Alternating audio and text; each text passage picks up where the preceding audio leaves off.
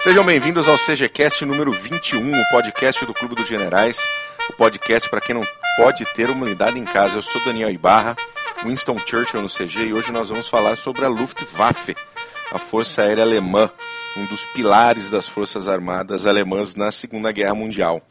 Lembrando que o Clube dos Generais está na web pelo clubedogenerais.org, no Facebook pelo facebook.com/barra Clube dos Generais, também no Twitter, arroba Clube dos Generais. E se você ainda usa e-mail, você pode nos contactar pelo contato arroba clubedogenerais.org, que o nosso querido Mackensen vai te atender com muita alegria.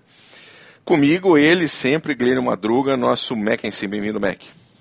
Muito obrigado, Amplexos Cavalarianos a todos. Cá estamos novamente com um renovado fôlego e animação para mais um CGCast gostoso, cremoso, crocante para todos vocês.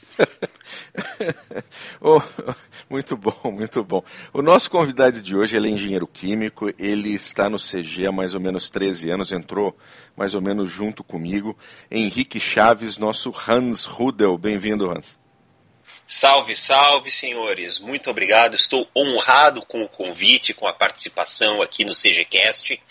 E gostaria que soubessem que os senhores estão me desvirginando em podcasts, cara. É a primeira vez que eu participo de um. Que maravilha. Que você vai gostar. Sensacional. Como o Mac disse, será cremoso. Opa!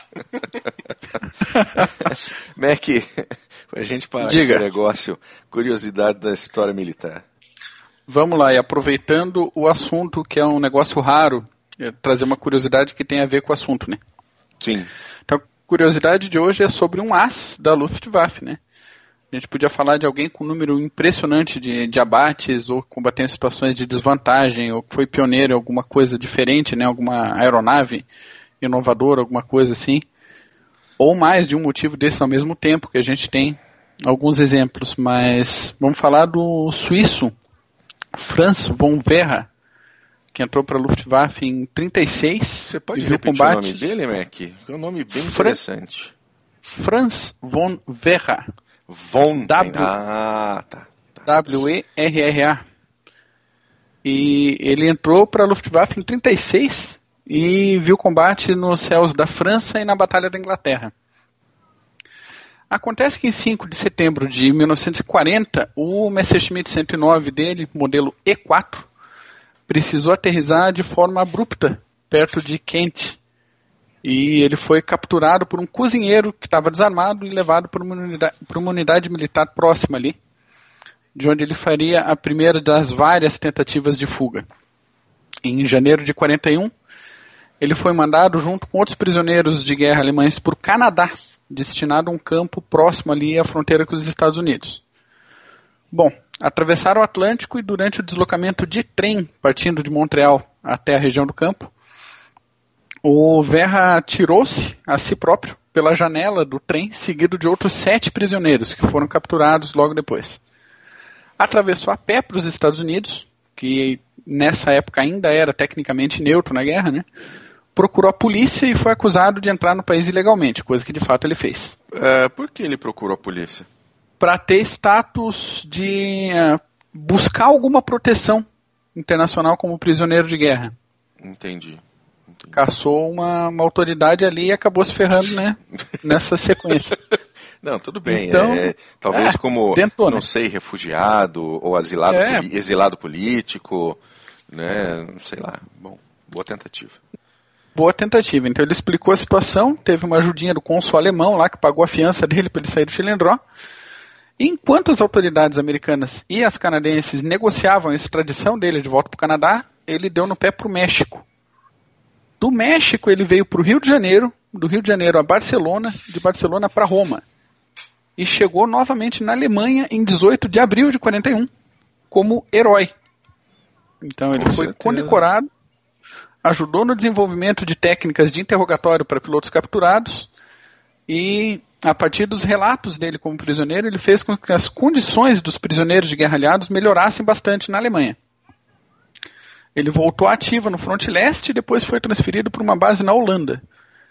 Ainda no mesmo ano, a ver a quantidade de coisa que, que aconteceu com, em 41 com esse cara, em 25 de outubro de 41, o 109 dele teve uma pane total durante o voo de treinamento e homem e máquina se espatifaram mar adentro. O corpo dele nunca foi encontrado. Então, a, é as risco, né? tentativas. Né? É o risco. risco então, as tentativas. Pois é, pois é, o Rudel sabe bastante como é que é esse esquema de risco ocupacional. então, as tentativas e a fuga dele viraram um, um livro e depois um filme que estarão devidamente registrados no nosso site ali na seção de podcasts. Excelente, cara. Gostei, gostei do sujeito, cara. Um cara de fibra, hein? Pois é, né? O cara tá no Canadá, fala, ah, vou fugir pra Alemanha. A pé, né? Pedindo carona, dando meus jeitos. Pô, pro cara chegar até aqui no, no, no Rio de Janeiro, do Rio de Janeiro e pra Barcelona, é empenho, né? É empenho. É com é certeza muito empenho. empenho. Muito bom. Mas agora vamos começar a falar especificamente da Luftwaffe, né? Uh, nós tivemos as primeiras experiências de aviação, não só alemã, mas por toda a Europa durante a Primeira Guerra Mundial. Né, os primeiros aviões usados apenas como reconhecimento uh, de tropas, né, apenas como um, mais um, um, um suporte para dar mais visão aos comandantes de exército. Uh, alguns homens começaram a, a colocar armas dentro desses aviões, a, a vê-los como efetivamente uma arma de guerra. E aí, durante a Primeira Guerra, isso evoluiu bastante. Né? Nós tivemos aí um, os primeiros dogfights entre biplanos e triplanos. Uh, nós tivemos campanhas de bombardeio. Por exemplo, teve a campanha de bombardeio alemã uh, em 16, e a partir de 16, né, 17 e 18 contra Londres, que inclusive deixou um, um, um legado de medo no, no, no povo britânico, né? Porque, inclusive, tem, tem um, um artigo no CG, lá na página do CG, clubedogenerais.org, que foi o nosso membro Routier que escreveu, que chama-se Gota sobre Londres, a campanha alemã de bombardeio estratégico contra a Inglaterra entre 17 e 18. E ele comenta que teve um dos ataques onde eles acertaram especificamente uma escola primária. Então, a morte daquelas crianças todas deixou um, né, um, uma impressão amarga para a população. Qual o fim da Primeira Guerra? Houve todas as, tivemos todas as restrições de, de Versalhes, inclusive a restrição de que a Alemanha não poderia ter uma força aérea. Fala um pouquinho é, disso para a gente, Rudel. Só um adendo aí nessa questão Adende. da destruição da, da escola, tá? É importante a gente frisar que isso foi numa época em que as guerras ainda aconteciam muito longe da população civil. Isso é verdade. Sim, ah, na Primeira Guerra Mundial, os combates ainda não afetavam as cidades. Não, pelo menos, pelo menos não na Inglaterra, né? Não, não na Inglaterra. E, e mesmo no continente também. Né? Era um negócio, não foi como na Segunda Guerra Mundial que as cidades foram transformadas em estacionamentos muitas vezes. Sim, sim. Via bombardeiro. Era esse terror da guerra, ele era mais distante da população civil. Então, de repente, você ter Londres sendo bombardeada ali no centro era uma coisa é realmente assustadora. Inimaginável, né? É inimaginável, inimaginável. Tá, século XX teve dessas aí. E qual foi a pergunta mesmo? Não, na verdade, paguei, falar um pouquinho sobre essa transição, né, de Primeira Guerra para a Segunda Guerra, essa, essa coisa de Versalhes ter, ter proibido a Alemanha de ter uma força aérea, e a Alemanha deu o seu jeito de ir com calma reconstruindo, né, a sua força aérea. É, essa proibição, como tantas outras de, de Versalhes, foi uma proibição naquele estilo, ó, tá proibido, mas se quiser pode, tá? Porque era, era visível que a Alemanha estava não exatamente se lixando para a proibição, tá? Mas que estava começando a romper os limites do que tinha sido determinado em Versalhes e foi feito vista grossa, tá? Até tem casos de que os, os pilotos da Luftwaffe na década, começo da década de 30, ainda o final da década de 20, tá? antes da ascensão de, de Hitler, eles já estavam sendo treinados na União Soviética. Sim, né? na, na Rússia ali. E para conseguir fazer esse treinamento com aviões alemães, inclusive, eles usavam uma tática que até hoje é usada por alguns contrabandistas de armas. Né? Os aviões iam voando desarmados até a, até a União Soviética e os armamentos seguiam de navio para os portos e depois de caminhão até os, os aeródromos é. eram montados. Um, um, detalhe dessa questão da, da, da vamos, vamos, chamar de escola de aviação alemã, é um outro artigo que está no, no site do CG, que é do Dornberger, uh, ele fala exatamente dessa, dessa união, né, que os alemães, na verdade não é união, né, a escola de aviação na verdade era uma base aérea, uh, que foi tomada durante o pacto de Brest-Litovsk, quando os alemães uh, venceram os russos, os russos né, deixaram a guerra para trás, que estavam em plena revolução. Um dos pontos do tratado era o uso daquela base. Então, ao fim da Primeira Guerra, eles voltaram a usar essa base em Lipetsk, uh, e aí sim como para reinstruir os seus pilotos. Né? E muitas fábricas alemãs de aviação se mudaram não só para a Rússia, mas também para a Finlândia, que era um, um, um, aliado alemão naquele momento, uh, da onde elas, da Rússia e da Finlândia, mandavam as aeronaves para Lipetsk para que eles pudessem fazer os treinamentos, testar as aeronaves. E foram várias aeronaves que foram testadas de todos os de todos os tipos. Então foi, foi bastante extenso. A gente pode falar que Lipetsk é, o, é onde renasceu a, a, a Força Aérea Alemã. Certamente, é. certamente. E um nome muito importante nesse renascimento aí é do general Hans von Sicht. Era chefe do Estado-Maior do, do Exército, tá? E ele foi a pessoa que assegurou que os jovens alemães continuassem tendo interesse em voo. Né? Então ele atua não só dentro do, do exército, na época ainda não existia exatamente uma força aérea separada, tá? É, mas ele manteve o antigo corpo aéreo imperial na, na Reichswehr e manteve esse pessoal aproximado da indústria aeronáutica que estava surgindo na Alemanha também. Tá? Para quem está ouvindo aí e não sabe, é, a Alemanha também tinha restrições na construção de, aviação, de aviões civis. Tá? Tinha restrições de teto de voo, velocidade, potência, eu acho que carga também, é uma série de restrições, mas isso não impediu ali que pelo menos uma meia dúzia de empresas de construção de aviões surgissem. Tá? E falando meia dúzia, parece pouca coisa, mas é bom frisar que a gente está na década de 20 ainda, primeira metade da década de 20. E nessa meia dúzia de empresas estavam nomes como a Dornier, como a Focke-Wulf, como a Junkers, né? como a antiga. Peraí, esse, esse nome eu vou ter que colar, cara, me desculpe. Cola. A Bayerische Flugzeugwerk, que depois se tornou Messerschmitt. Que bom né? que você conseguiu pronunciar, eu não conseguiria. Ah, não, pelo menos Excelente, lendo eu consigo pronunciar, lendo eu consigo, mas lembrar desse nome é, é complicado. É, e esse cara ele possibilitou que surgisse aí a Luftwaffe anos depois, né? Depois da morte dele, inclusive, ele morreu em 36. Tá? De desgosto, talvez. Mas não consegui achar aqui a causa mortes, mas dado a época, eu posso presumir que talvez tenha sido desgosto. Não, e, e Lipetes foi muito importante, por, e, não só Lipetes, que você comentou até do, do SECT, uh, mantendo os jovens alemães nesse interesse, uh, mas a aviação civil na Alemanha continuava existindo. Sim, e sim. usavam a, aviação civil alemã exatamente para ensinar os jovens a pilotar, para que eles pudessem depois poder testar e pilotar e treinar em aviões militares. Então, e, dentro né? inclusive, né? É, desculpa, então Não, você. Não, inclusive parte do treinamento, vem uma curiosidade, era feita em aviões a vela, né, planadores. E que até onde eu me lembro não tinham restrições de Versalhes, porque quem ia impedir, é, imputar restrições a planadores. Só que a melhor maneira de treinar um piloto novo é justamente com planadores.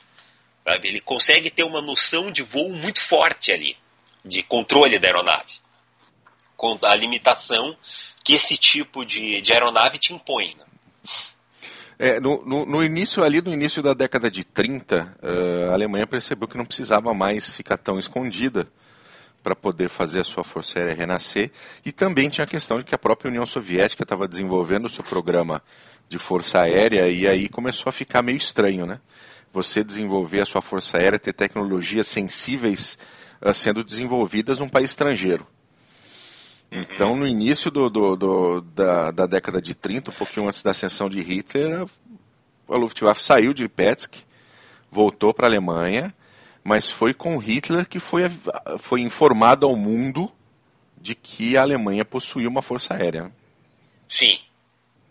E importante frisar, é moderna, né? porque já Sim. em 1938 o carro-chefe da, da Luftwaffe já eram aviões monoplanos. E isso não era comum na maior parte das forças aéreas do mundo. A gente começou, o padrão em 1938, 39, ainda eram os antigos aviões biplanos, sem canopy, muito menos cabine pressurizada ou suprimento de, de ar comprimido, né? e lentos, pouco manobráveis, e a Alemanha já estava ali, embora a quantidade fosse pequena, já estava um passo à frente ali, tendo a, como carro-chefe os monoplanos. Isso, os monoplanos já, já, já começaram ali durante o, o do meio para o fim do, do, da década de 20, os desenvolvimentos de monoplanos, ainda em estágio inicial, ainda aeronáveis, vamos dizer assim, pouco aproveitáveis, mas aquilo já acontecia.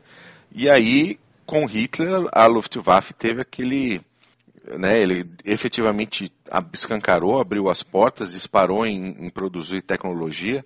A gente sabe como os alemães têm uma engenharia fora do comum.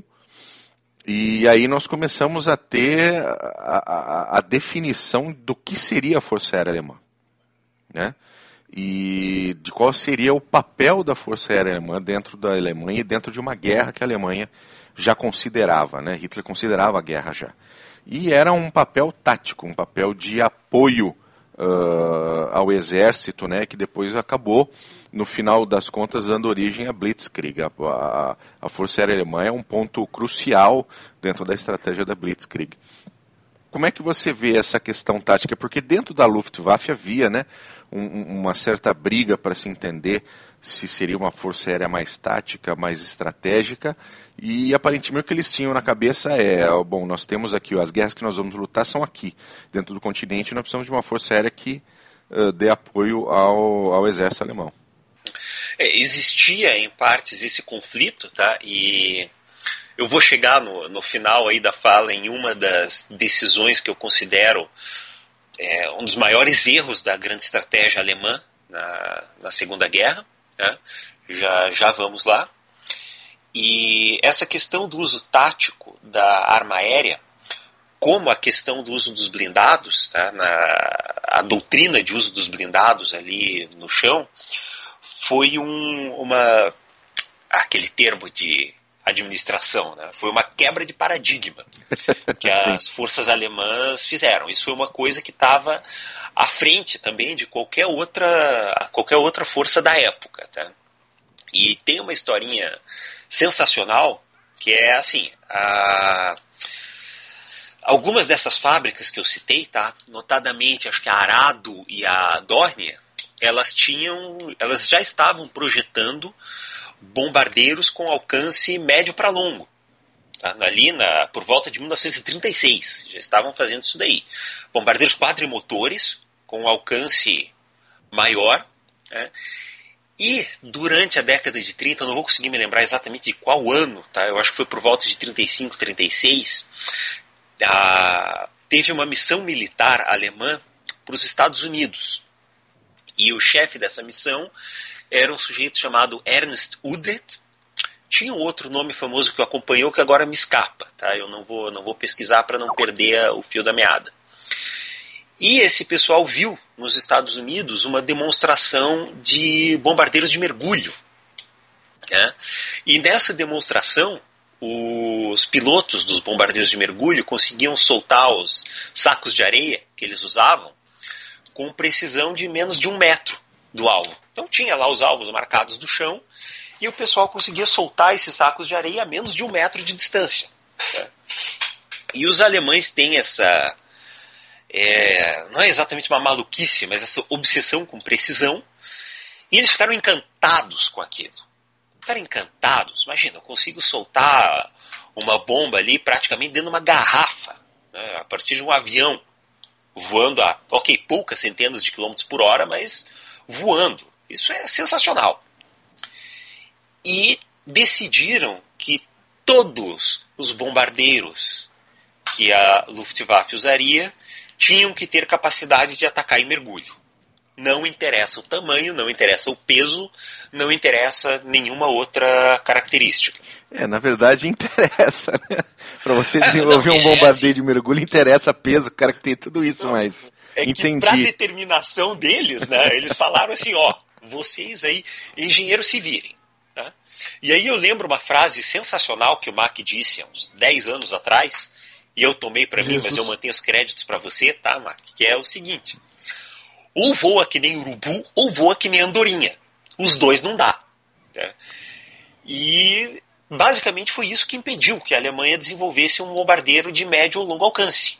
Porque essa especificação de tornar ele capaz de atacar em mergulho é, impossibilitava, em termos de performance, ali, você pegar um avião imenso, botar ele mergulhando e impedir que ele perca as asas no, no processo. Sim. É, quem, quem, eu acho que quem estava com o D naquela, naquela missão era o Kesselring, viu?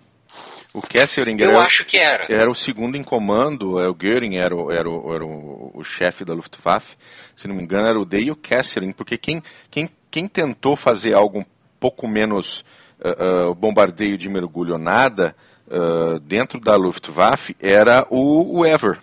Ele, que era o general Walter Wever, ele que tentou um pouco mais de entender um pouco melhor essa questão de bombardeios de médio alcance e longo alcance. Mas, se não me engano, era o Kesselring e o D que, que acabaram tendo essa coisa de que nós temos que ter o bombardeiro de mergulho e esse é o único bombardeiro que nós precisamos. Pois é, uma coisa que fica que complica a gente vendo, né, depois do, dos acontecidos é isso, essa obsessão que foi comentada da, dos alemães com precisão, né? Então o negócio funciona, vamos investir todas as fichas nesse negócio que a gente sabe que funciona. E acaba perdendo a visão panorâmica para caminhão de outras possibilidades que, que poderiam ter sido desenvolvidas ao mesmo tempo, sem necessariamente é, prejudicar a questão do bombardeiro de mergulho, né? É, que se a gente for pensar em, em, desenvolvimento técnico, agora não querendo cair em comparativos no estilo super trunfo, tá, depois do JU-87, qual foi o grande bombardeiro de mergulho de destaque na Alemanha? Não, nenhum, mas também ele não, ele, ele perdeu, ele perdeu o seu sentido, né? Pois é, um exato. Ele perdeu o seu exato. sentido. E, e, só um detalhe, o, o Ever, ele é o pai do, do bombardeiro dos Urais que é uma, é uma das coisas que, que né, o, o pessoal que gosta bastante da, da Luftwaffe, inclusive você, Rudel, uh, lamentam porque sem o bombardeiro dos Urais, ele chama o bombardeiro dos Urais para o nosso ouvinte entender, porque ele conseguiria chegar até os Urais, né, até tá, as montanhas tá. Urais uh, uh, atrás de Moscou. Então, Vamos dar um, um, parâmetro só rápido de distância. De Berlim a Moscou são mais ou menos 1.700 quilômetros. De Moscou a Ekaterimburgo, uma cidadezinha que fica nos Urais, são também cerca de 1.700 quilômetros. Então, então vê que ele praticamente quilômetro... conseguiu alcançar. Né, ele, ele teria sido um bombardeiro estratégico de, de, de uso extremamente importante, né? mas o foco da Luftwaffe era tático. Era tático. Era tático, ele não, não, não tinha uma outra. Era apoio, apoio a, a, ao exército, né? Vamos falar que uh, era, era a Wehrmacht como todo, né? Com a Força Aérea apoiando claramente as, a, o avanço dos exércitos com os blindados em ponta, como você comentou.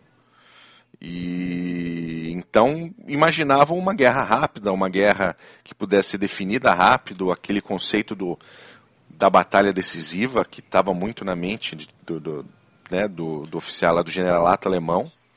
Sim, e um conceito importante nisso daí, tá? É a destruição da força aérea inimiga em solo. Sim. Antes que eles decolassem. Tá? E isso é muito importante, por isso que o, o Junkers 87 ele teve um desempenho tão bom no início da guerra, né? principalmente na Guerra Civil Espanhola, tá? porque ele era um avião excelente na sua época e em certas condições. E uma dessas condições é a superioridade aérea. Tá? Ele, se ele tivesse que enfrentar uma força de caças oponente, era tiropato. Ele não tinha condição de, é, de se como, defender. Como aconteceu, como aconteceu durante a Batalha da Inglaterra, né? Uma batalha uh, que foi uma batalha aérea somente e que os, os Stukas tiveram uma perda tão grande que eles foram, acho que mais ou menos nos, após os primeiros dois meses de batalha, eles foram retirados do, do fronte porque eles eram assim, era tiro ao pato mesmo. E basicamente não voaram mais no Ocidente. Né? Não, não. Eles só voaram na, na frente russa depois disso. Uh, depois que nós tivemos esse início, voltando um pouquinho, a gente teve essas, vamos dizer, esses treinos, entre aspas, da Luftwaffe, e o mais famoso é Guernica, né?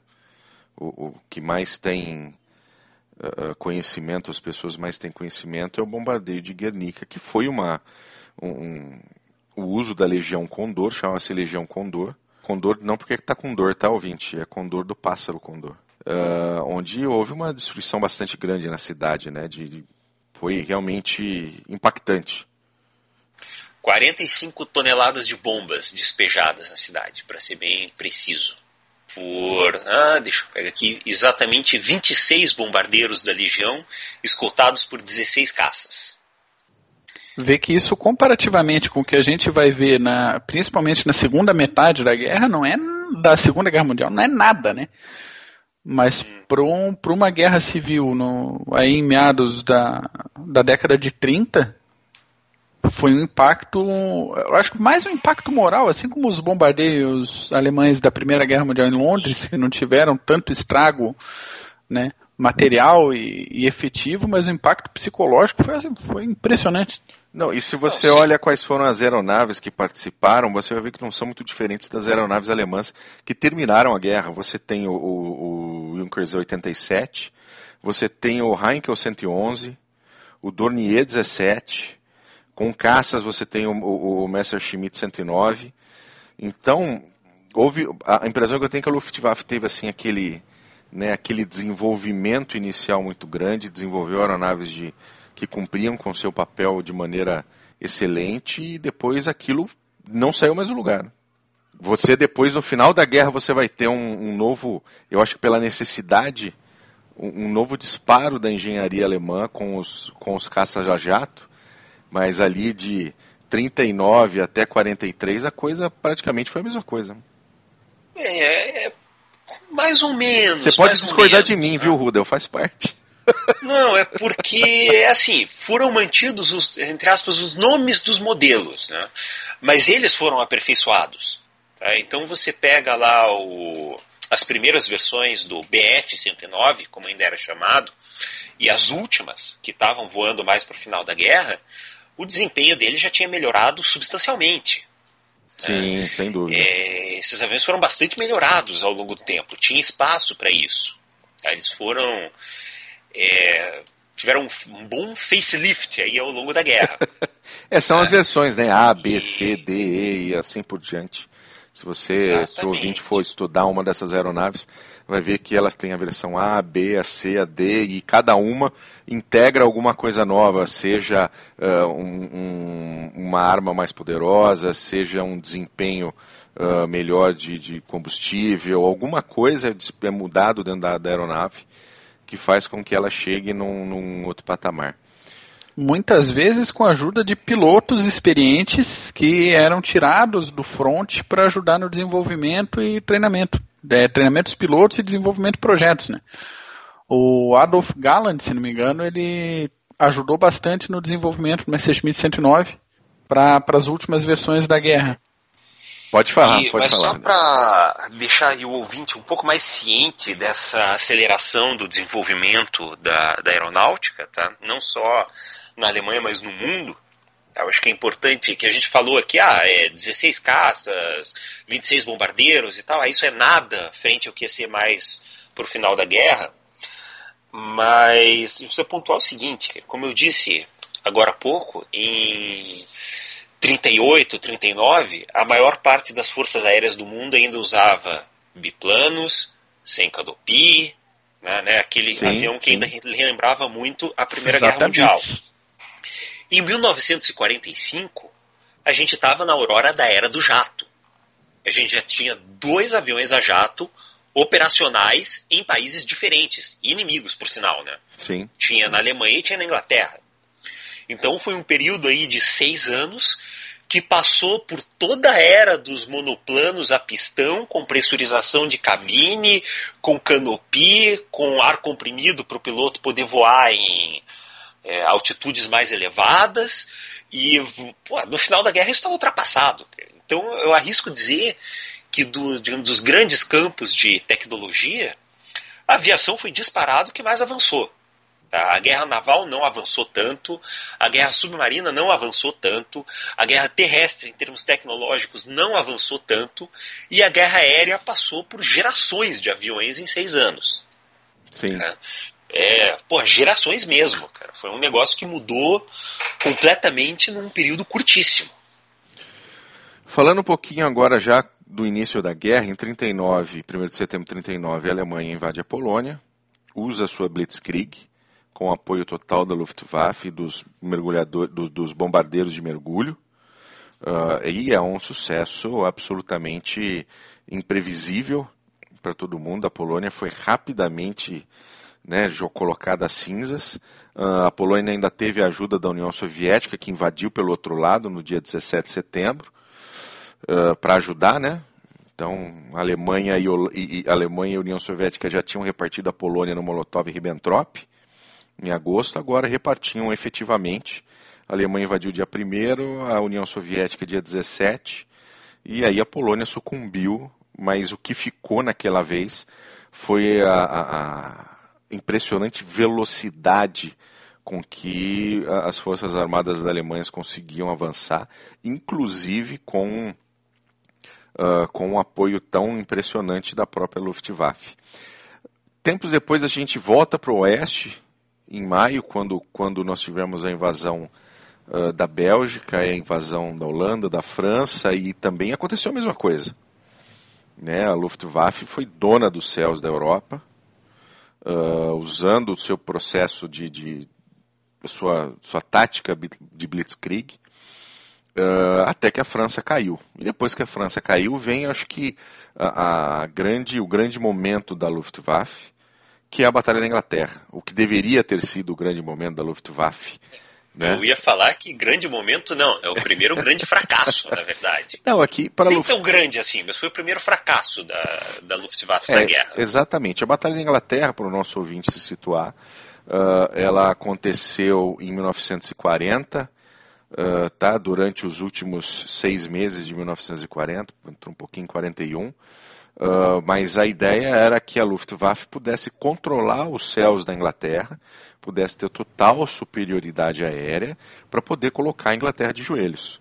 Então você tinha essa, essa necessidade da superioridade aérea alemã, uh, você tinha um risco, apesar de eu pessoalmente achar que não era tão grande, de haver a invasão alemã a ilha, a ilha inglesa. E o que a Luftwaffe queria era simplesmente tirar a RAF dos céus e, e, garantir que ela era a dona dos céus. E a é, coisa e, acabou não andando bem assim. Quase foi, né? Quase foi, já fazendo uma pequena. Uh, um pequeno aparte aqui. É, a, a... No ar, quase foi. Se te, minha opinião, se tivesse insistido aí mais uns 15 dias, e daí eu te pergunto diretamente, a RAF tinha piloto para botar no céu? Então, a RAF, no fim das contas, ela nunca chegou a estar completamente. Uh, uh, ela, ela estava sem reservas, mas como ela tinha o comando de caça, ela dava sempre a impressão, especialmente para a Alemanha, de que ela estava a ponto de ser destruída. Sempre porque a quantidade de caças que iam uh, buscar um alvo, né, você tinha os caças alemães chegando com os bombardeiros, e como o comando de caça ele vinha, ele começava pelos observadores e pelos radares na costa. E ele vinha por sistemas de aviso até uma central, um quartel-general de comando de caça, um comando de caça e bombardeio, inclusive, que a Alemanha só foi, tem 42, ela só foi entender a necessidade disso em 42, uh, você conseguia colocar no ar, de maneira muito mais precisa, a quantidade necessária de caças para atacar aqueles grupos. Então, eu vou dizer para você que a Inglaterra ela ficou sem reservas e que sim, ela poderia ter sido derrotada se a Alemanha talvez tivesse um, um bombardeio estratégico. Mas o em questão que, de das contas, caças, que... a, a, a, a Luftwaffe estava ali sempre batendo, dando murro em ponta de faca. Ela ficou dando murro em ponta de faca. Perdeu muita, muita tripulação. Sim, sim. Muita tripulação. Uh, muita gente de experiência. Né? O, o, o, grande, o grande problema de você perder um avião não é o avião, né? É a tripulação. O avião você faz outro. Exatamente. É, fala um é pouquinho, fala um pouquinho dessa parte aí. O, o piloto você leva, digamos, 20 anos para formar, né? É, imaginando assim, pegar a pessoa, né? Desde o nascimento até ele poder pilotar um avião são 20 anos. Então você tem que ter um cuidado muito grande com o material humano. Né? É, sobre essa questão da Batalha da Inglaterra, eu digo o seguinte: foi mais perto do que deveria. Mas eu acho que no fundo a Alemanha não tinha chance. Não tinha chance por limitação técnica e de doutrina. Tá? É, mesmo com um bombardeiro de médio longo alcance, a Inglaterra tinha uma puta de uma vantagem que era assim, os, uma vez soado o alerta, os pilotos podiam estar no ar lá em menos de cinco minutos, tá? coisa de dois minutos, eles estavam no ar né? e combatendo. Eles estavam combatendo ali em cima de casa. Sim, sim. E os caças alemães estavam no limite do alcance. Os Bf-109 eles chegavam em Londres com capacidade de 2, 3 minutos de combate e tinham que dar meia volta já para não cair no meio do Canal da Mancha. E muitos caíram, inclusive, por, por pane seca. Foi uma das causas mais comuns de queda, na, de, de perda de aviões durante a Batalha da Inglaterra. Foi pane seca em cima do Canal da Mancha. É. E, inclusive, nos bombardeiros noturnos, tá, os Junker 110 voavam parte do tempo sozinhos. Eles tinham escolta até a beiradinha ali da Inglaterra, e os caças davam meia volta, voltavam e eles seguiam em frente sozinhos e com uma capacidade de autodefesa muito, muito limitada. Não, não só de autodefesa, né? Eu diria até um pouco pior, acho que a própria capacidade uh, de, de causar dano. Também, também. Era uma carga bélica que não era das maiores, né? E muito distante do que os aliados teriam em breve com os B-17. Né? E a própria autonomia também não era. É porque ele é, não, não tinha... era essa Coca-Cola toda. É, o não ponto... eram feitos para isso. É, o ponto aqui é mostrar o seguinte: o erro de desenvolvimento de doutrina da Luftwaffe. Né? Toda a doutrina virada para a parte tática de uma guerra continental, e de repente ela precisou uh, uh, sair um pouco do seu escopo o uso do, do, do Ju 87 é um, é um, acho que é um exemplo muito bom disso, porque eles ficaram no ar ali nos primeiros primeiro mês, primeiros dois meses e foram simplesmente arrasados porque eles não tinham velocidade suficiente. Eles eram feitos para um outro tipo de combate e os Hurricanes e os Spitfires simplesmente né, tinham o dobro de velocidade, acabavam com os Junkers. Uh, você tinha os Messerschmitt no limite do seu, do seu combustível você tinha os bombardeiros que não tinham uma capacidade de bombas o suficiente para poder causar o estrago que era necessário. E do lado do britânico você tinha o que eu acho que é o que ganhou efetivamente a Batalha da Inglaterra, tá? É o comando de caça. Sim, sim. Os, os avisos do comando de caça com sistemas de radar concentrados no quartel-general eram impressionantes. E esse sistema de radar inglês, ele leva a uma das minhas curiosidades preferidas da guerra, tá? que dura até hoje. Quem está ouvindo o podcast provavelmente já ouviu falar da história que cenoura faz bem para a visão, né? que cenoura faz bem para os olhos. Com certeza. E, Então, e o que, que aconteceu? A Inglaterra tinha desenvolvido um radar muito mais moderno do que o que a Alemanha tinha disponível, né? e como uma forma de contra-informação, era espalhada a notícia de que eles estavam dando grande quantidade de cenouras para os pilotos e por isso eles conseguiam enxergar melhor à noite. Sensacional. Isso foi publicado em jornal e foi tática de contra-informação. E foi tão bem feito, cara, que a lenda dura até hoje. Com Todo certeza. mundo escuta da avó que cenoura faz bem pra vista. Isso foi plantado na, na Segunda Guerra, cara. É sensacional. É uma das minhas curiosidades preferidas do, do período. Cara, muito bom. Uh, uh, chegando no finzinho da, da Batalha da Inglaterra, a, a, a Luftwaffe tinha perdido metade da sua capacidade, metade dos seus aviões. E o pior de tudo, né? Com uma quantidade muito expressiva de pilotos e de, de tripulantes que morreram e que não, não poderiam passar à frente a sua experiência e continuar combatendo, né? Uh, a Batalha da Inglaterra acabou com uma vitória britânica e, obviamente, qualquer indício de, de invasão acabou naquele momento. E aí, toda a Luftwaffe se voltou basicamente para a União Soviética. Né? Isso.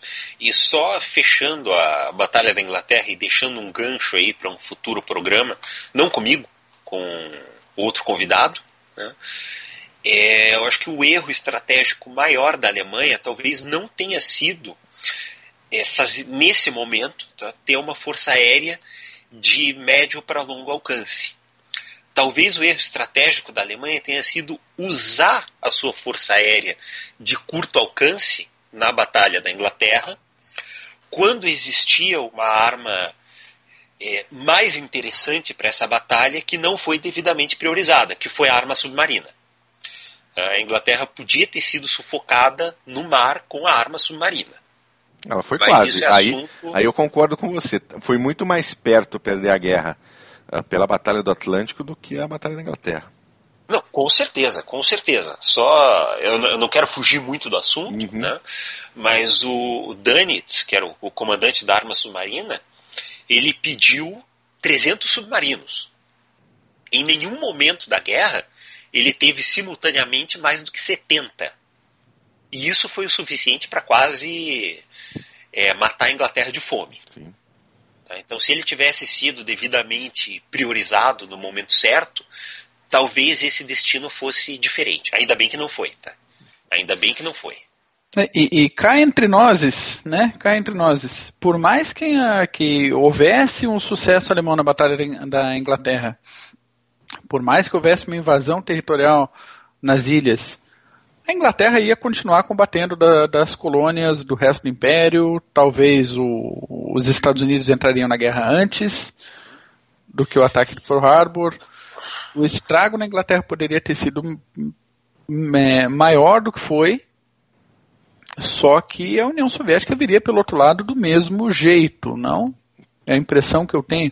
Eu acho que como resultado final não mudou muita coisa. Eu acho que esse negócio da, da esse uso da Luftwaffe até então como artilharia avançada, mais do que como uma força aérea completa, complica, assim, né? Até a gente vai entrar agora na, na, no front leste, hein? Não, no front leste é. Não sei se a, se a situação na Inglaterra teria mudado isso. Deixa eu, é, só, front... deixa eu só fazer um adendo, antes da gente entrar no front leste, a gente fazer um pequeno adendo aí do front no Mediterrâneo. Uh, nós estamos falando uh, ali especialmente norte da África, Grécia, Itália, uh, Creta, né, Malta, Uh, a Luftwaffe ali teve um bom desempenho, apesar de um, de um, erro estratégico que não é da Luftwaffe, mas do alto comando alemão, que foi priorizar Creta ao invés de Malta. Né? Malta continuou operacional e Malta acabou uh, sendo uma pedra no sapato alemão, especialmente para poder levar suprimentos para Roma, no norte da África. Como é que você analisa esse, a desenvoltura da Luftwaffe ali nesse, nesse teatro do Mediterrâneo? Ah, ela foi, o desempenho foi quase tão bom como na Guerra Continental Europeia. A Luftwaffe continuava ali no seu, no seu elemento. Tá? Era, assim como no continente europeu era uma guerra de curto alcance, era uma guerra que tinha é, toda a condição de ser resolvida pela Luftwaffe, né? e foi assim que se passou. Tá? Não, não podia ser diferente. Estavam ali dentro da, dentro da sua especificação, dentro daquilo para que ela foi criada, para que ela foi desenvolvida. Ótimo. E Fronte Leste? Leste foi foi né, um fronte impressionante, especialmente em matéria de números, né, em matéria de, de, quantidade de combatentes envolvidos, aeronaves envolvidas, blindados envolvidos. Com a Luftwaffe não foi diferente. E para a Luftwaffe, durante muito tempo, foi o tiro ao pato, né? Ou tiro ao peru, né? Durante algum tempo. No começo da guerra, a, até uma certa ironia, tá? porque no começo da guerra a Força Aérea Soviética estava, tecnicamente, ela estava muito atrás da, da Força Aérea Alemã. Tá? Apesar daquele desenvolvimento, entre aspas, paralelo. Né?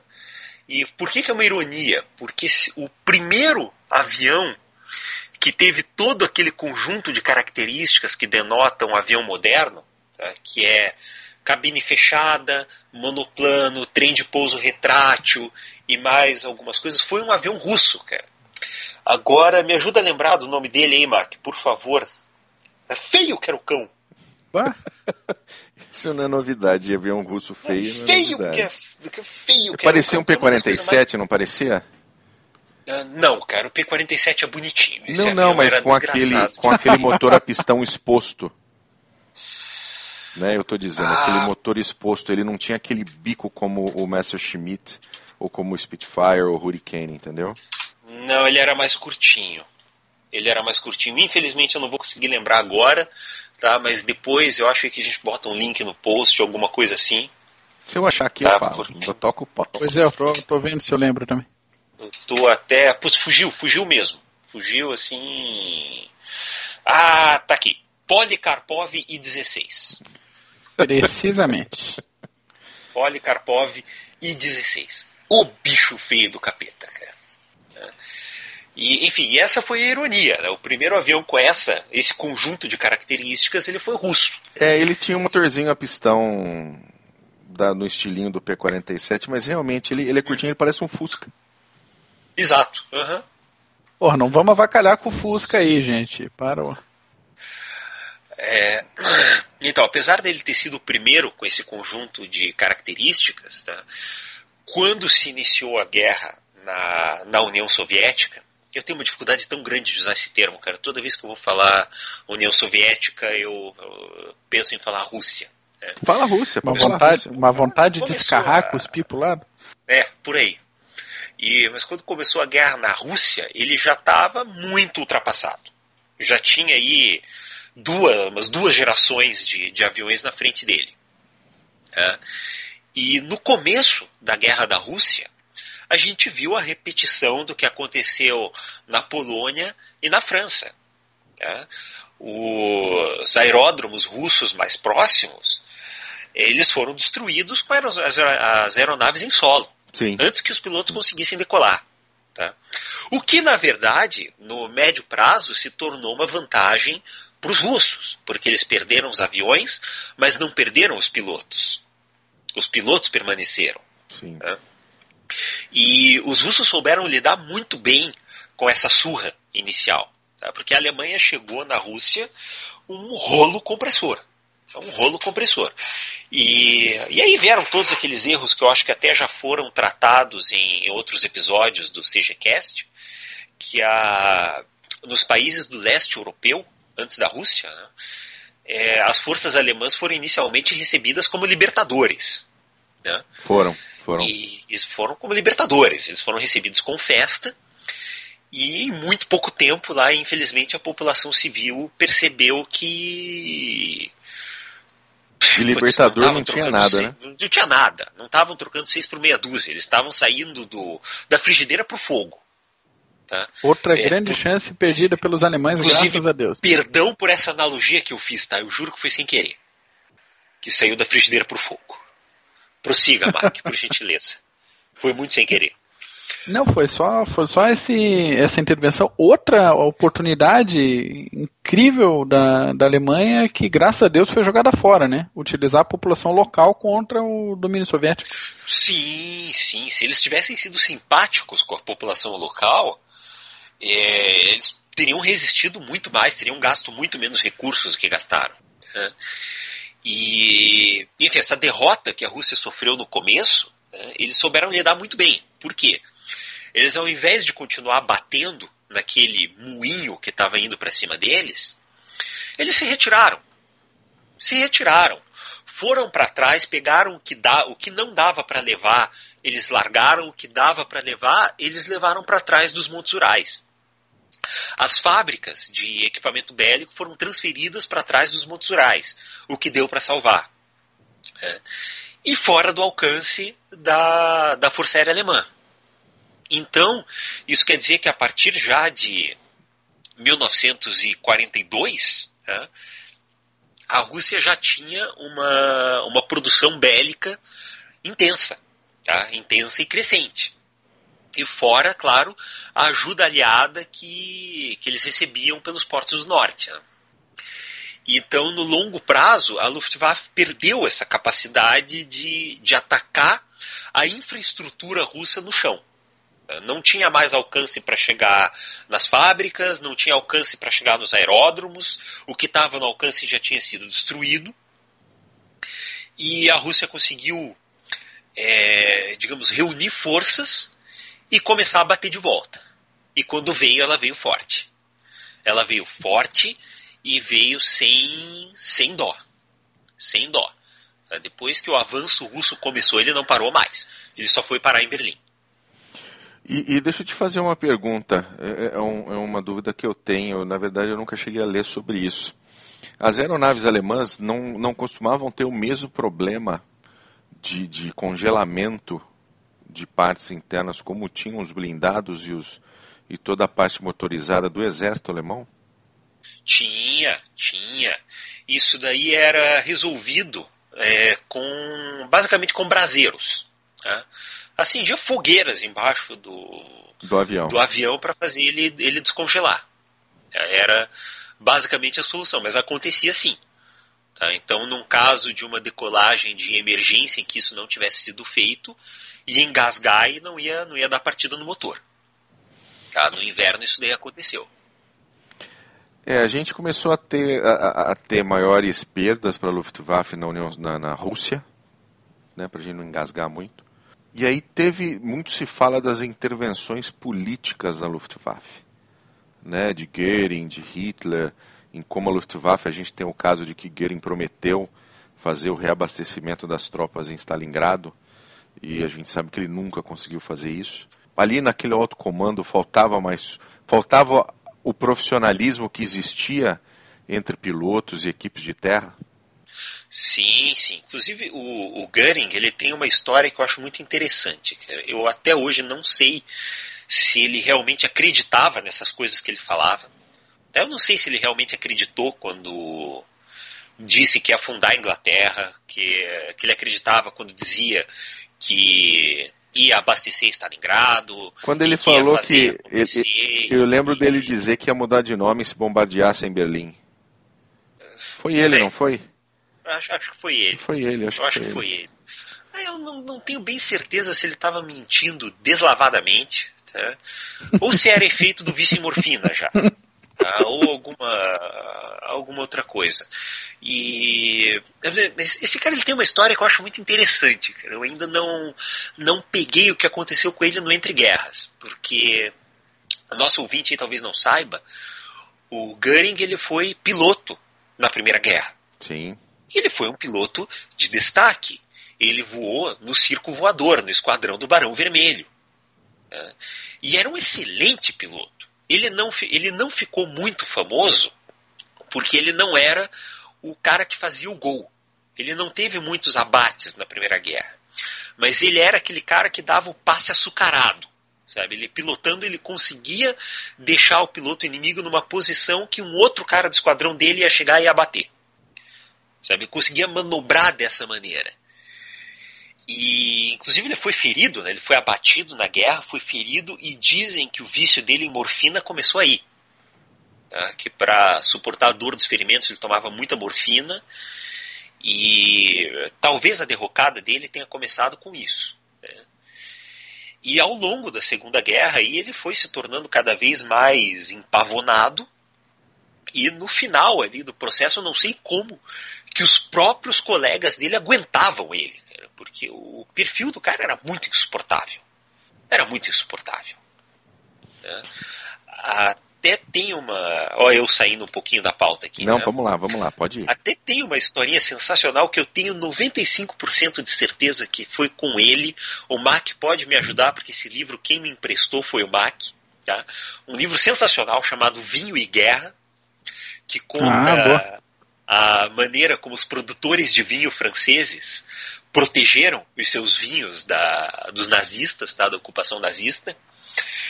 E, dentre várias histórias sensacionais no livro, conta de um oficial alemão, que se eu não me engano foi o Goering, que chegou num restaurante, num, enfim, alguma coisa assim famosa, e pediu um vinho que agora me foge as especificações lá, mas era um, um vinho muito nobre francês.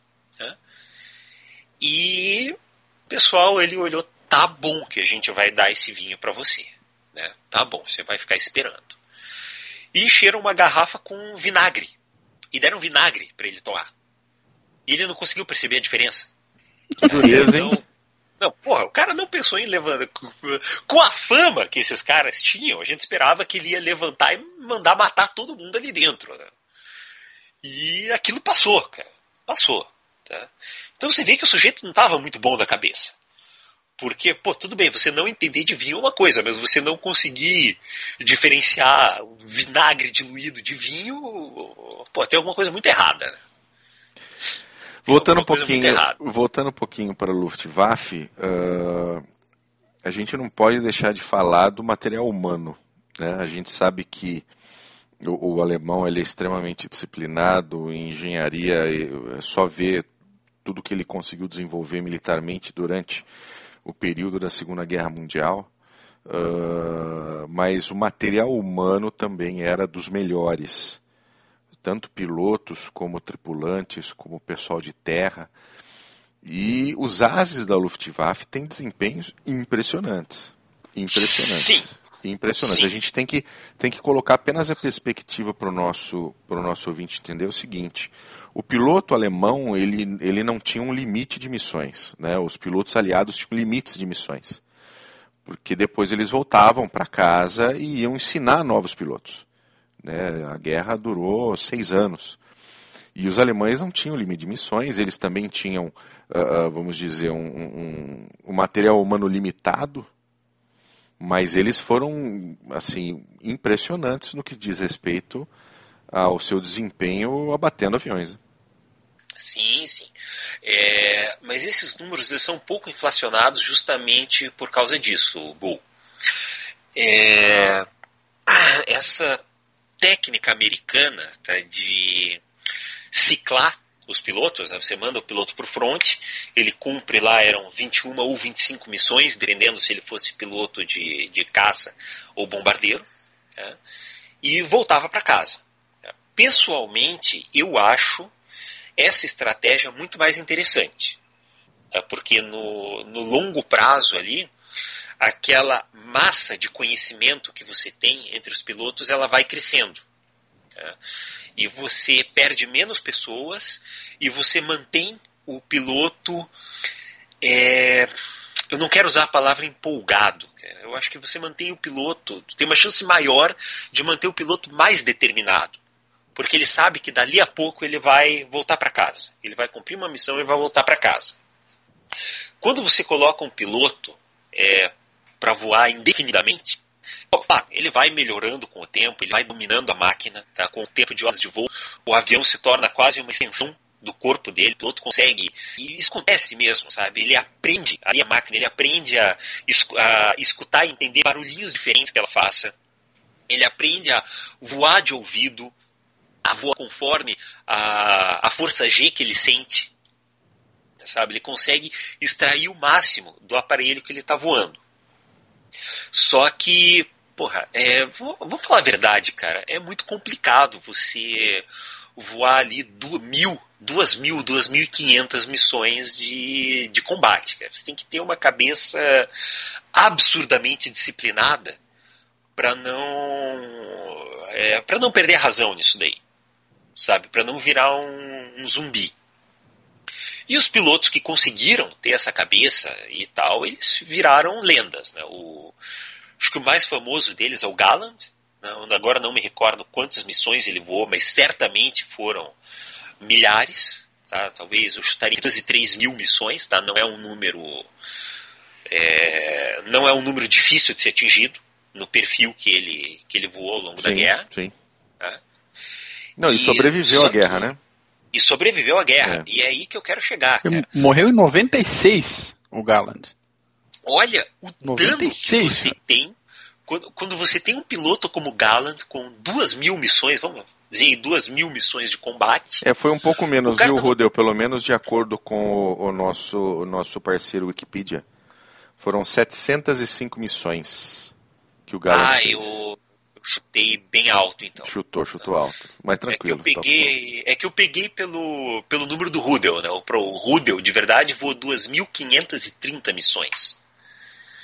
E Bom, mesmo assim, compara qualquer um desses números com as 25 missões americanas e, né, tirem suas conclusões. Só que é assim, você, você imagina, cara, se o Galland é abatido na missão número 500 dele. Olha, olha o tamanho da perda, cara. Não, não, é, não é apenas uma pessoa, sabe? Você está perdendo um cara que tem um know-how impressionante, um cara que, como o Mac falou, aí ele ajudava a desenvolver os aviões, sabe? É, desculpa, mas não era uma pessoa para manter voando. Era o cara para trazer de volta e ensinar todas as manhas dele para novos pilotos. Sim, sim. É. Uh, para você ter uma ideia, um que eu acho muito impressionante é o Marcelli. Ele voou 388 missões e abateu 158 aeronaves. Tem algumas, tem alguns estudos aí que dizem que esse número do Marcelli, principalmente, era bastante inflacionado. Tá? Tem, tem algumas discussões a esse respeito também. Tá? Tem um pessoal que diz que, ah, não, que os aviões da Luftwaffe tinham câmera, e realmente tinham né, e que a vitória só era contabilizada quando era comprovada e tal e tal, mas tem alguns relatórios de combate, até do se não me engano do próprio Marcelli, que ele coisas do tipo, ele decolou, abateu cinco aviões na missão e pousou. E daí os mecânicos de terra perceberam que as armas dele tinham travado depois de disparar, sei lá, três tiros. Sabe? Coisas assim que não, não batem direito. Tá? Então, eu desconfio um pouco de alguns desses números. Tá? Tem uma certa inflação nisso aí. Não dá para saber o quanto. Tá, tá mas mesmo assim, de é, 100, é se a gente passar de 158 para 100, já vai continua, continua sendo impressionante. Não, ainda é, ainda é bastante. Ele era bom, tá? Ele era muito bom. Não tô, não tô questionando isso daí. E inclusive esse é outro ponto, né? Ele não precisava mentir para ser tão bom. Né, exatamente. Uma, uma, uma pena é, que exista esse tipo de dúvida. Uma pena. Tem, tem esses dois lados, né? O, apesar da falta de pilotos e de, de ter esse negócio que eh, tu comentou agora, de, de pessoas como Garland, ah, vamos tirar do ar e treinar o pessoal. O pessoal sobreviver a tantas. Esses pilotos sobreviverem a tantas missões de combate, eles realmente eram muito bons. Sim, sim. Eles eram muito bons. Só a sobrevivência. Ir pro ar 300 missões e continuar, né? Ou o, o Rudel, pô, 2.530 missões de combate, cara. Como assim? Né? Tiveram que criar condecoração especial pro Rudel, depois, porque não tinha mais o que, que pendurar na cruz de ferro dele, tiveram que criar um negócio novo para pendurar na cruz de ferro. É, é, verdade. Na verdade, uma condecoração que foi adiantada, né? Ela estava sendo guardada para ser dada ao final da guerra para os 12 é, soldados que mais se destacassem. E terminou sendo dada em avanço para o Rudel. Afinal, estava perdendo a guerra. Né? É, exato. Não ia dar tempo de. Não ia acontecer falando um pouquinho Falando um pouquinho agora desse final da guerra, uh, uh, em determinado momento os Estados Unidos entraram para valer na guerra aérea. P-51 e as B-17, e aí a coisa virou completamente, né? A, a Luftwaffe no fim da guerra perdeu a superioridade aérea, uh, mas ela ainda trouxe muitos avanços tecnológicos e um deles é o jato. Sim, sim. Fala um pouquinho desse, desse avanço tecnológico aí nesse final de, de Luftwaffe. É, é aquela coisa, como, como a gente tinha comentado antes, né, o desenvolvimento do, dos aviões ele prosseguiu muito forte ao longo da guerra. Só que os motores a, a pistão eles têm um certo limite, um limite prático ali, tá um limite mecânico, físico, né? Mecânico, né? um limite físico, não é um limite de, de engenharia, tá? um limite físico mesmo. Você não consegue é, levar esse motor para um desempenho, além de um certo desempenho. E aí precisava ter uma nova quebra de paradigma.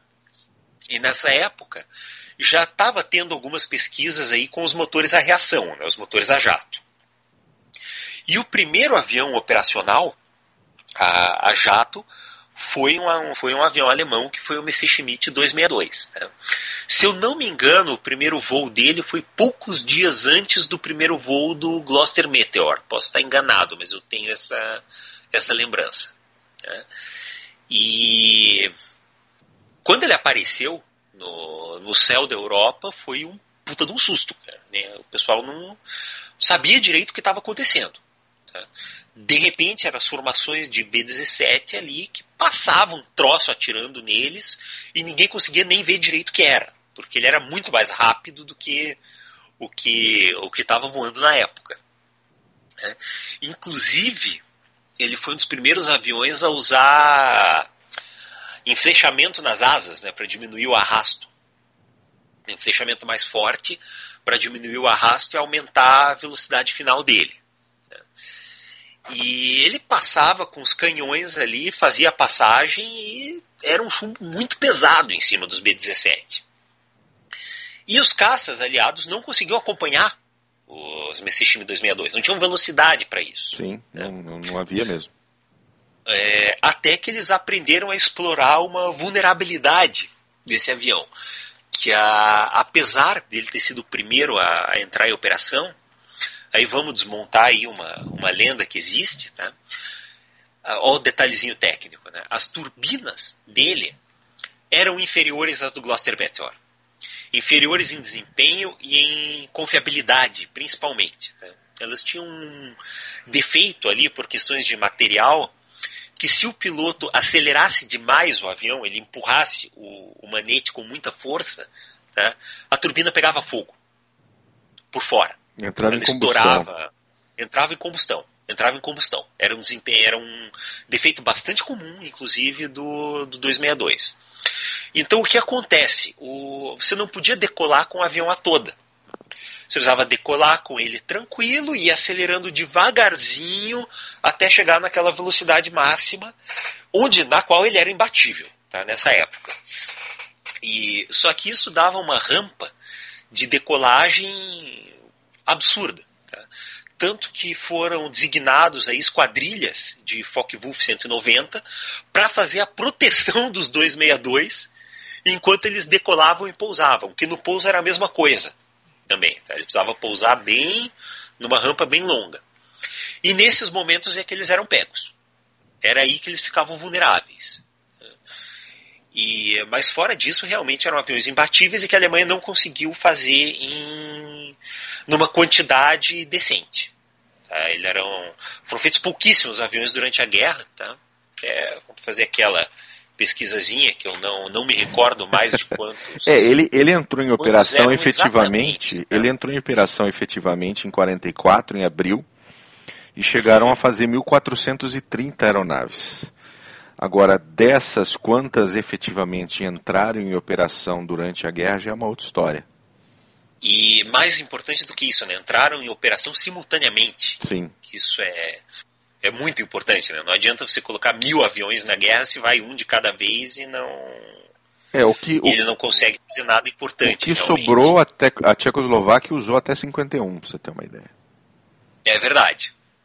É pois é, falando do 262, eu lembro de um negócio que eu li um tempo atrás, do, uma postagem do piloto na, na, na, Segunda Guerra, que continua vivo aí, firme, até hoje, Chuck Yeager, piloto americano, Chuck Yeager. Grande Chuck Yeager. Que, é honra, temos que fazer um, um, programa sobre ele com a hora dessa. Foi ele que quebrou a barreira do som, não foi? Foi o primeiro. Foi, foi, foi num negocinho muito feio também, mas que acelerava bem. Muito feio e laranja. O Bell X1, acho. Mesmo. Isso, precisamente. E, e perguntaram pro, pro Chuck qual foi a reação dele a primeira vez que ele viu um, um avião a jato no céu. Ele olhou seco no repórter e falou: derrubei ele. É isso. Botei no chão. Muito bom. É, é, é pro, toda... pro ouvinte que estiver interessado, o, esse piloto Chuck Yeager, ele é muito ativo nas redes sociais. Ele Sim. tem um perfil no Facebook, ele movimenta bastante. É Facebook divertidíssimo e Twitter também, viu?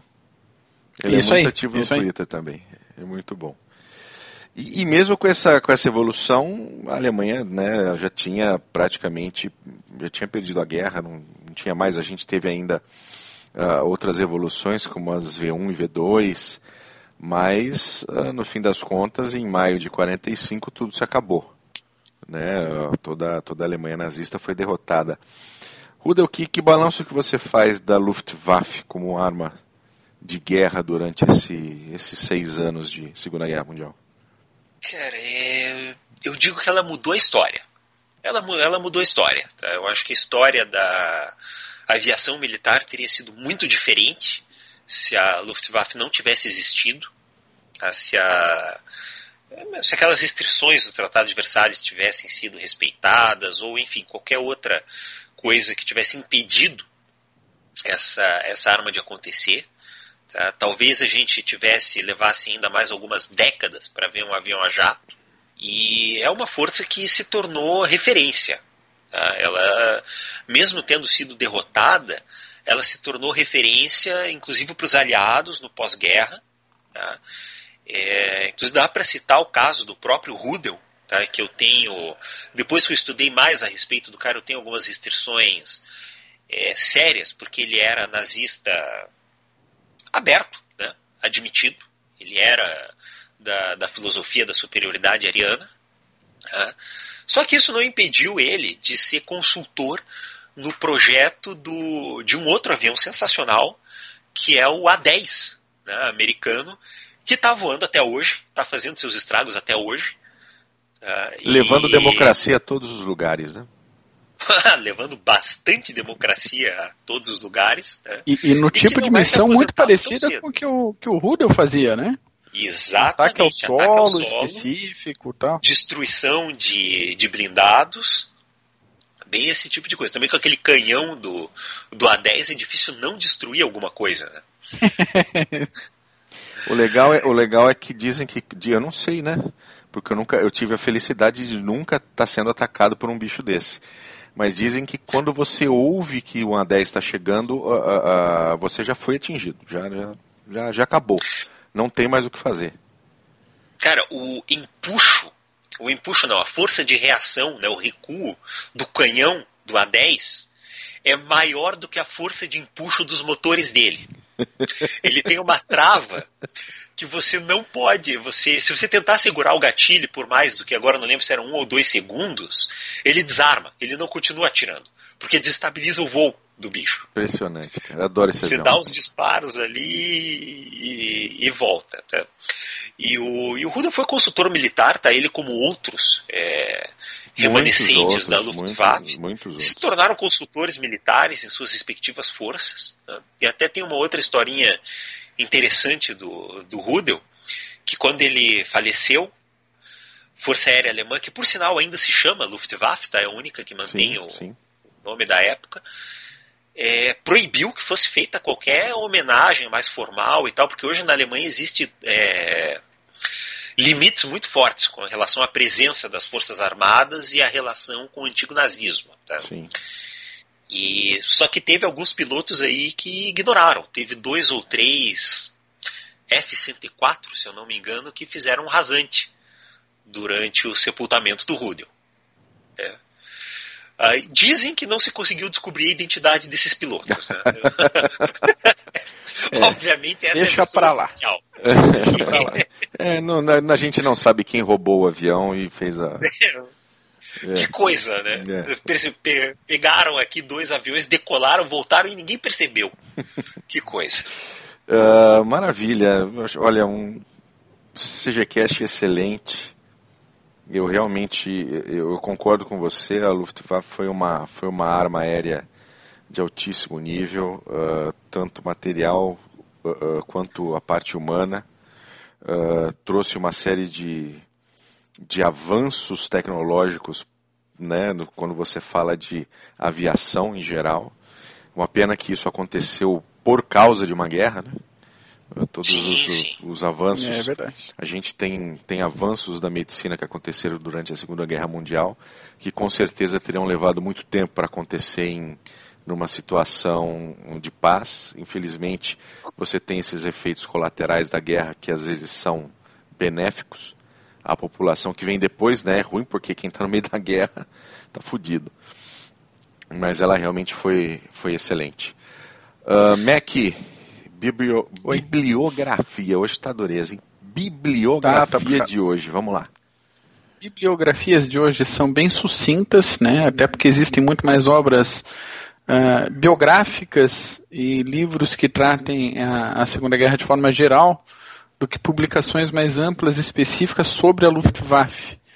Né? Assim como obras técnicas. É, se o ouvinte for procurar livros sobre aeronaves particulares, vai achar com, com muito mais frequência do que livros sobre a Luftwaffe propriamente dita.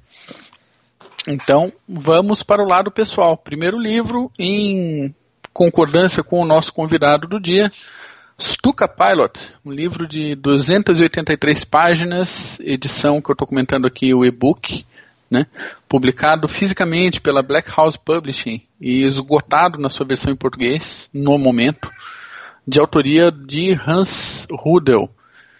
Uh, essa edição, que a gente vai linkar no site, ela foi completamente revisada e corrigida para publicação. Então tá, tá bem lisinho, bem limpinho. Segundo livro. Tá? Opa. Deixa eu só fazer a observação. Manda lá. Eu tenho esse livro, estou olhando para ele aqui na minha prateleira. Só que, que eu tenho a edição da editora Flamboyant, tá? uma edição ah, muito ah. antiga que saiu aqui no Brasil. Capinha só... azul ainda. Aquela é, capinha, capinha azul, azul clarinha. É, eu espero estar chovendo no molhado, mas recomendar para o ouvinte que for ler esse livro em especial um pouquinho mais de senso crítico, tá? Porque como se trata de um livro autobiográfico, você consegue perceber alguns momentos ali em que o Rudel dá uma exagerada no que aconteceu. Tá? Ele dá uma exageradinha, mas, mas é um livro muito bom. Tá? É uma recomendação bastante válida, bastante válida. Fala bastante, especialmente sobre a guerra no fronte leste. Maravilha. Prossiga, Se, Mac. Segundo livro do mesmo teor do, do, do primeiro, The First and the Last, também um e-book de 164 páginas sobre a carreira do Adolf Galland, escrito pelo próprio e publicado pela primeira vez em 1954. Esse livro é muito bom, ele vendeu mais de 3 milhões de cópias e foi traduzido para 14 línguas. Na minha opinião, um dos relatos mais honestos de como a guerra foi travada no ar na, durante a Segunda Guerra Mundial. E Terceira indicação de hoje, pô, mas o Max só traz velharia de livro, tudo esgotado, é book. Clash of Eagles, da Pen and Sword Books, o livro desse ano, 2017, 254 páginas de Martin Bowman. Ele traz relatos de pilotos e de tripulações da guerra aérea na Europa, especificamente os embates entre os bombardeiros da 8 Força Aérea Americana com os caças, os pilotos de caça alemães. Então tem relatos dos dois lados, tem um desenvolvimento de assunto, é, entram em detalhes de missões e é, é, sensações, sentimentos e reações na, nas missões de combate. Livro novinho, sensacional, bom para trazer para a prateleira. É isso por hoje. Então tá bom, Mac. Ô, Rudel, você tem algum para você indicar? vou confessar que eu não tenho nada para nada maior para acrescentar nessa lista que o Mac fez, tá? Só talvez fazer aquela observação que eu fiz aí no comecinho da gravação, que tem aquela coleção clássica da editora Rennes, né, que já está bastante ultrapassada em muitos assuntos, muitos assuntos, especialmente no que tange ao, a guerra na Rússia. Porém, os livros dele sobre a Luftwaffe, tem mais de um, tá? Tem um especificamente sobre a Luftwaffe, tem outro sobre armas secretas alemãs e tem outro sobre alguns modelos específicos, tá? ME-109, ME-Comet. É, são livros muito bons, tá? muito bons. Para quem se interessa pelo assunto, vale a pena procurar. E, para variar, só em sebos. Essa coleção está é esgotada há muitos anos. É verdade. Ótimo, excelente CGCast. Mac, muito obrigado pela sua participação, uh, como sempre. E Rudel, suas considerações finais, por favor. Essa parte de considerações finais sempre é mais complicada, tá? então acho que eu vou basicamente fazer um agradecimento aí pelo convite. Tá? Sinto-me realmente honrado de participar de um podcast do melhor site em português sobre a Segunda Guerra Mundial. É nóis. Sinto-me honrado de fazer parte do clube há tanto tempo já, ainda que eu não esteja mais tão ativo. Tá? Eu tenho bastante saudade de todos vocês. É, mas a vida da gente vai mudando, a gente se afasta um pouco de algumas coisas, mas eu não fui embora. Tá? Continuo com vocês, estamos aí, estamos participando. Você. E Vida longa ao CG. Vida longa ao CG. Não, você dá razões muito precisos quando, quando aparece por lá, viu? Ah, muito obrigado, muito obrigado. E de novo me sinto honrado com o convite. Tá? Espero ter é, correspondido à altura aí das expectativas. Não, com certeza. E, e vou, vou, vou, convidar você ainda para a gente fazer um só só de Batalha da Inglaterra. O Mac mediando e eu e você duelando. Opa! Opa! Aí, sim, hein? Maravilha. Mac, obrigado. Oi. Mais uma vez. Eu que agradeço a ti pela, por pilotar mais um excelente CGCast. Ao Rudel meu padrinho de casamento, tenho que deixar registrado na gravação. É na verdade, é verdade. Primeira de muitas participações conosco. Obrigado por ter topado. É, um forte abraço a todos os ouvintes pelo feed, site e YouTube. É, o, o, o ouvinte não sabe, mas Mackensen e Rudel tem uma história antiga. Antiga, antiga, que envolve envolve acampamentos e chuvas e frio, mas isso é para vocês perguntarem diretamente para eles. Acampamento, chuvas, frio e mais de uma tentativa de homicídio, tá? Eu Opa!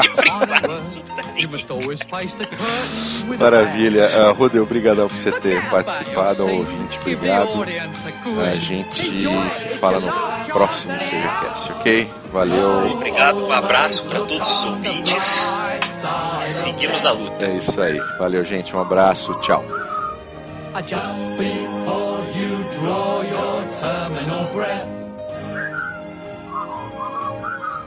Life's a piece of shit when you look at it. Life's a laugh and death's a joke, it's true.